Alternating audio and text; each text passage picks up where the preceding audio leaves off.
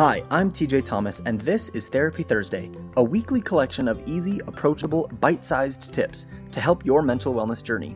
As a clinical therapist, I've spent thousands of hours working with clients, and now I want to bring the therapy love to all of you. Let's go.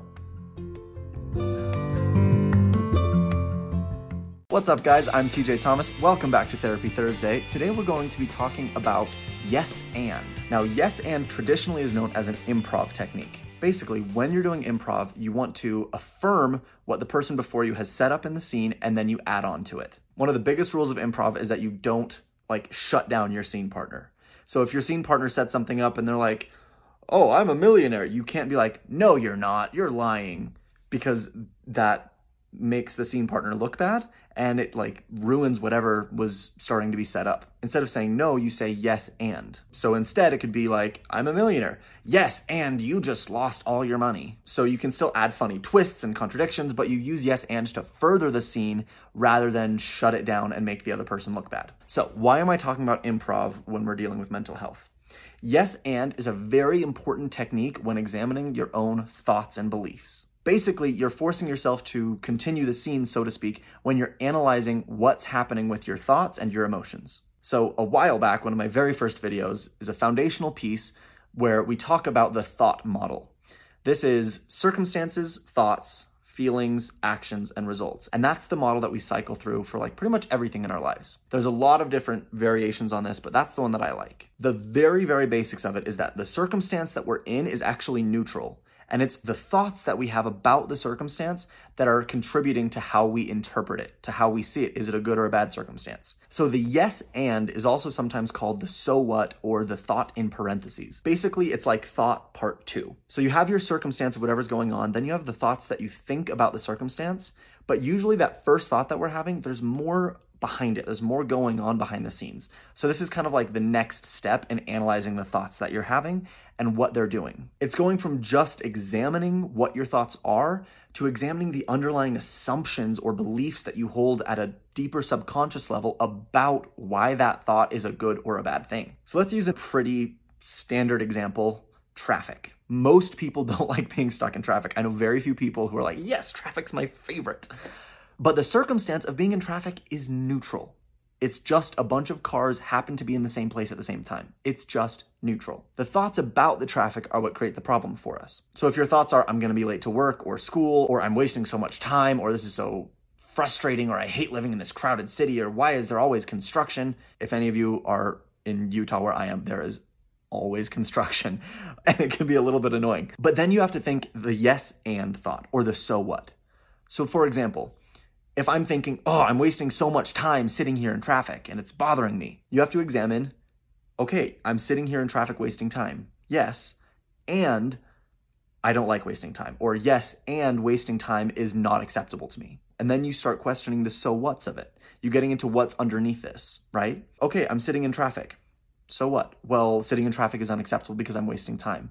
Well, why is wasting time a problem? Because if I'm wasting time, then I'm not being productive. Well, why is not being productive such a big problem? Well, because productivity is how I know that I have value. And that's when you start getting into why those thoughts are giving you the feelings of anxiety or stress or worry or whatever else. So, what you usually find is that it's not the first top level thought that's giving you the feelings that are coming afterwards. It's usually these yes and or these so what thoughts that come with it that you have to kind of keep pushing and poking at it. And then you get down to these assumptions that you realize aren't actually true. Sitting in traffic is making this example person anxious or stressed because they equate being productive with their time with having worth and value, which isn't true, but that's the assumption underneath it. And sitting in traffic wastes time, therefore reduces their value as a person. Now, this is one pretty simple example that's pretty easy to see why the so what or yes anding to our thoughts can be really helpful.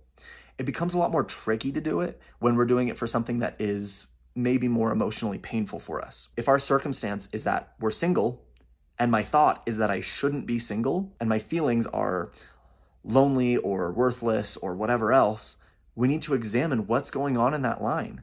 Why is being single not acceptable? What's the yes and or the so what's underneath that? Is it because you need someone else to validate your worth? Is it because you were taught at some point in your life, consciously or subconsciously, that being single is not an okay thing to be? That you can only have your true happiness and full potential if you're with someone? The bottom line is that we get sold a lot of crap that isn't true, but that we just believe is the way the world works. And it's not. Examining your yes ands behind your thoughts can help you to start questioning those assumptions so that those circumstances don't have to bother you anymore because they themselves are neutral and fine and they're only bothering you because of a limiting and self sabotaging belief about yourself that is tied to that circumstance.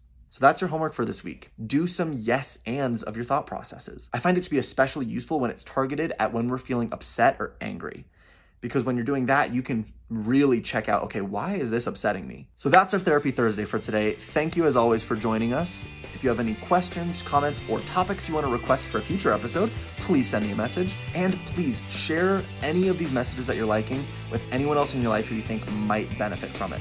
Spreading mental health awareness and therapy tips and resources is my whole purpose on here, and you guys can really help me out with that. So, again, thanks for being here. Thanks for liking and sharing. And with that, I'll see you next week.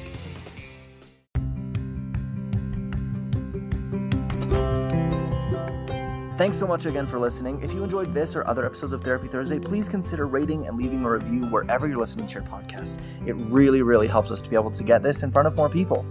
Of course, remember that this is a podcast, not therapy, and it should not replace any treatment by a licensed mental health care professional.